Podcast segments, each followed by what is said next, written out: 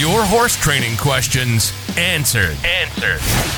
Welcome to the Carson James Podcast, your weekly boost of horsemanship. No jargon, no fluff, and no BS. Just natural, proven solutions that work.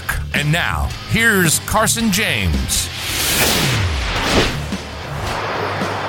Hey everyone, welcome to the podcast.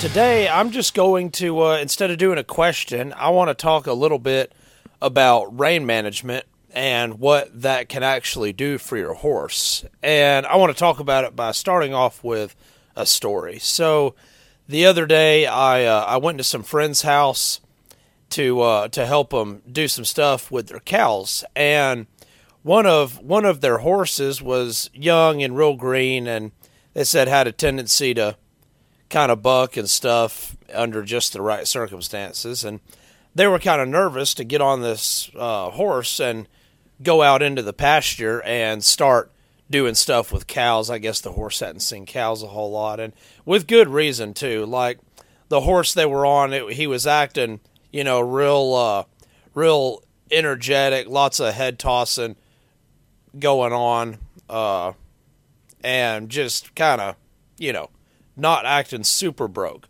So I volunteered to get on the horse because I just wanted to kind of ride him around for a minute to see if I could get him to kind of relax so, you know, this person maybe wouldn't get bucked off uh, when we went out there to the cows. So I got on the horse, and then right when I went to walk off, it immediately tried to trot. So I just kind of picked up the left rein barely just kind of held its nose in a little bit of a. I didn't do a one rein stop. Uh, barely held its nose, just slightly tipped to the left. And then I let it just kind of mill around, and it just, you know, naturally kind of did a few circles right there. And after about three or four of them, it came to a walk. So I opened up. And then I let it walk for 20 or 30 feet. And then I rolled it up into a trot. But this time I was asking it to go. And instantly, the first thing I noticed is it couldn't maintain a trot on a loose rein, which is a lot of the reason it would act like I described. So, uh, same thing. I just kind of picked up on the left rein, keeping the left rein up against his neck this time to uh, try to help him just keep going on a bigger circle or a straight line, even. Holding a little bit of left tip in the nose. And after he. Uh, after he'd lope about, you know, six or seven strides, he'd throw his nose a few times. And then the very last thing that would happen is it would go to the feet and he would hit a trot. So I would immediately open back up on him, give him his nose back. Then he'd trot for, you know, probably only six or seven seconds and then bam, right into a lope. So we rinse and repeated this. And then after about, uh, I don't know, maybe six or seven laps around the arena doing this. He was getting to where he could maintain a trot, you know, on a loose rein. Well, all of this is this horse starting to turn loose and relax. It's not necessarily about getting him to trot on a loose rein as much as it is, okay, if this horse will trot on a loose rein, we know he's getting normal because a horse cannot trot on a loose rein and be super, super, super weird at the same time. So, uh, it's it's kind of more like that. And then let's see what else do we do? Oh, okay. And then he kind of, you know, he got pretty calm and normal feeling. So then I just started trying to do little figure eights on him just to kind of see how he felt and his balance and all. And immediately what I noticed was is he'd be standing up feeling pretty balanced, making kind of a nice portion of this figure eight. And then he'd all of a sudden just kind of stiffen up his neck and really drop his inside shoulder and just kind of dive into the inside of the portion of the figure eight. And he would do this, you know, multiple times. So what I did was is and you'll see this in the rein management video on Buckaroo crew. Uh, what I did with that was is I put I used the the rein management stuff and I put my hands really wide. I mean, pro- like we're talking probably like three feet wide, and I had him real low, you know, about level with his withers. And then there's this there's this thing. It's it's not like holding a horse. It's more like a borderline hugging their mouth. it might be a good word for it. So, anyways, what I did with the rein length was I had it to where if his head was straight and his neck was straight, there was like maybe, maybe an ha- uh, a half an inch of slack in the reins. And the minute he kind of took his head left or right, he would automatically either run into the left rein or the right rein. So basically, you kind of set up a really close wall on each side of this horse. And after riding him in some figure eights, maybe about 10 of them, trotting him in these figure eights with the reins being real wide like that.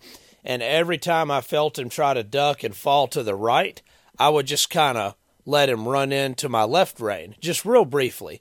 And at the same time, I'd squeeze a little to try to get him to go forward, forward, because that prevents the ducking and diving. And I would simultaneously do this. And after about eight figure eight circles, so you know, eight or nine, not long at all. He got really calm in his head. His head came down. The feet started feeling less sporadic and jittery and choppy and feeling like they were on the verge of ready to just go left and right and just blah, you know, kind of chaotic tempo in the feet. It all just mellowed. And then he could go around there and he he still wasn't bending really good. A lot of the times, if you would try to get him to bend the correct way, he would just fall in.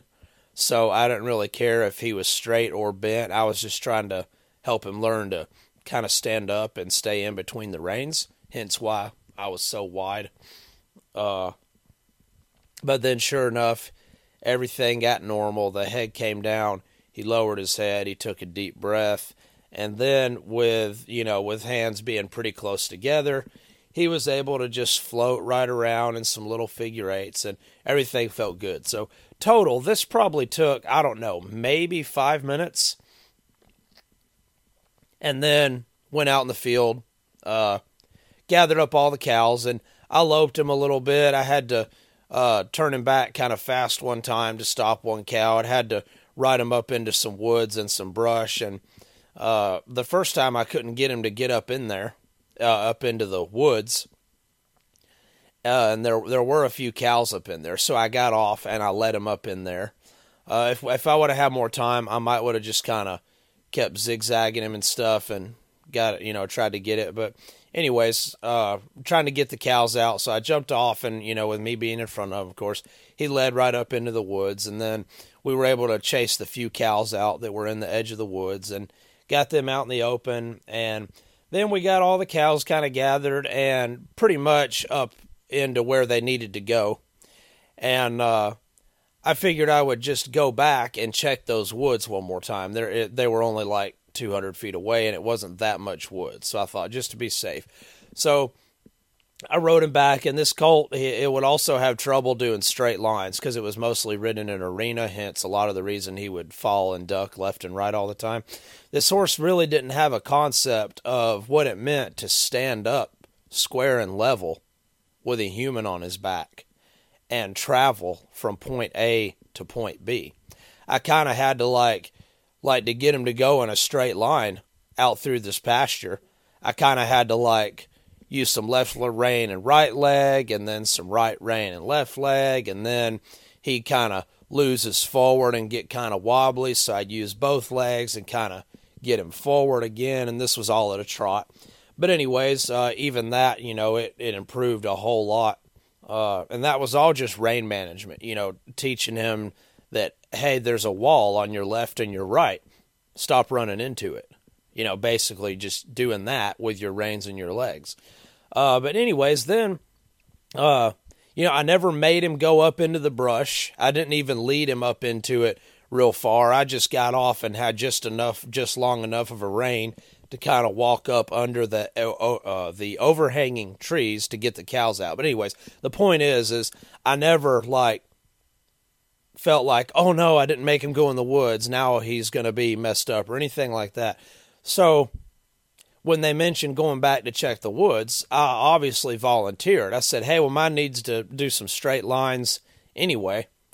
So, and this wasn't this wasn't five minutes later, but anyways, uh, went right back to the woods, and this time he never hesitated or whatever.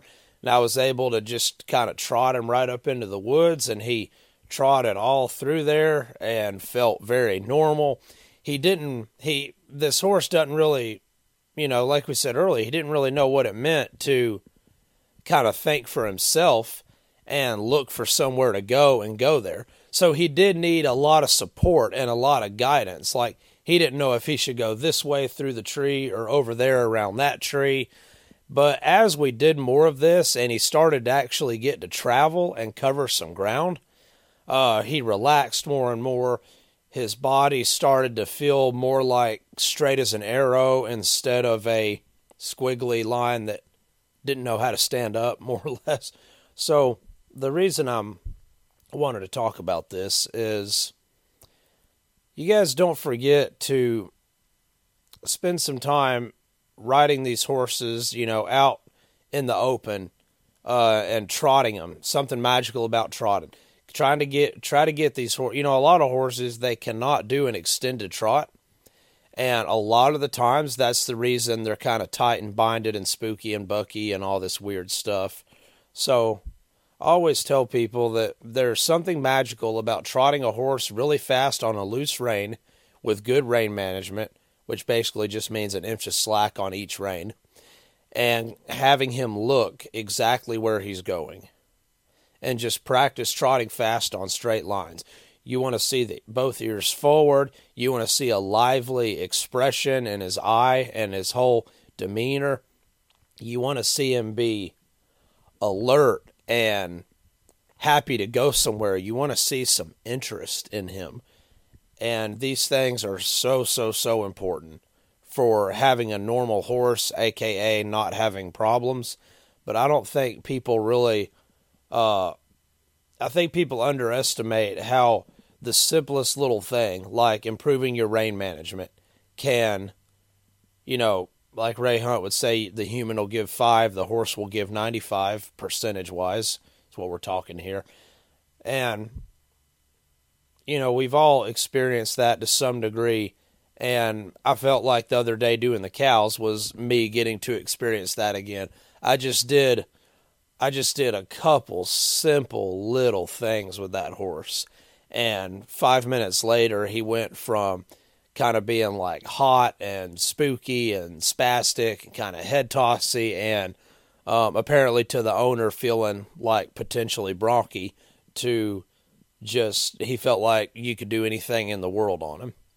So uh, don't ever estimate the power of the simplest things done with just a little bit of quality or good timing or accuracy or you know something like that. So uh, I hope that helps you guys out. Maybe if somebody's kind of got a horse that could be described as the same way, I would definitely try the things that we talked about in this story. Um, if you want a visual where like a big detailed video on this rein management thing, uh, I mentioned the Buckaroo Crew. That is a website where we have a lot of different. Uh, I guess what they are is like horse training videos. It's a virtual clinic footage is on there.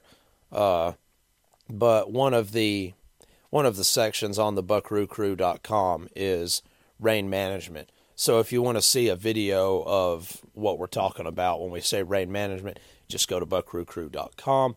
And I hope you guys all uh, enjoyed it, and we will see you next time. You've been listening to the Carson James Podcast. Real, simple horsemanship. Subscribe now to get new questions answered every week. If you enjoyed this week's podcast, drop us a review and share it with your horsey friends.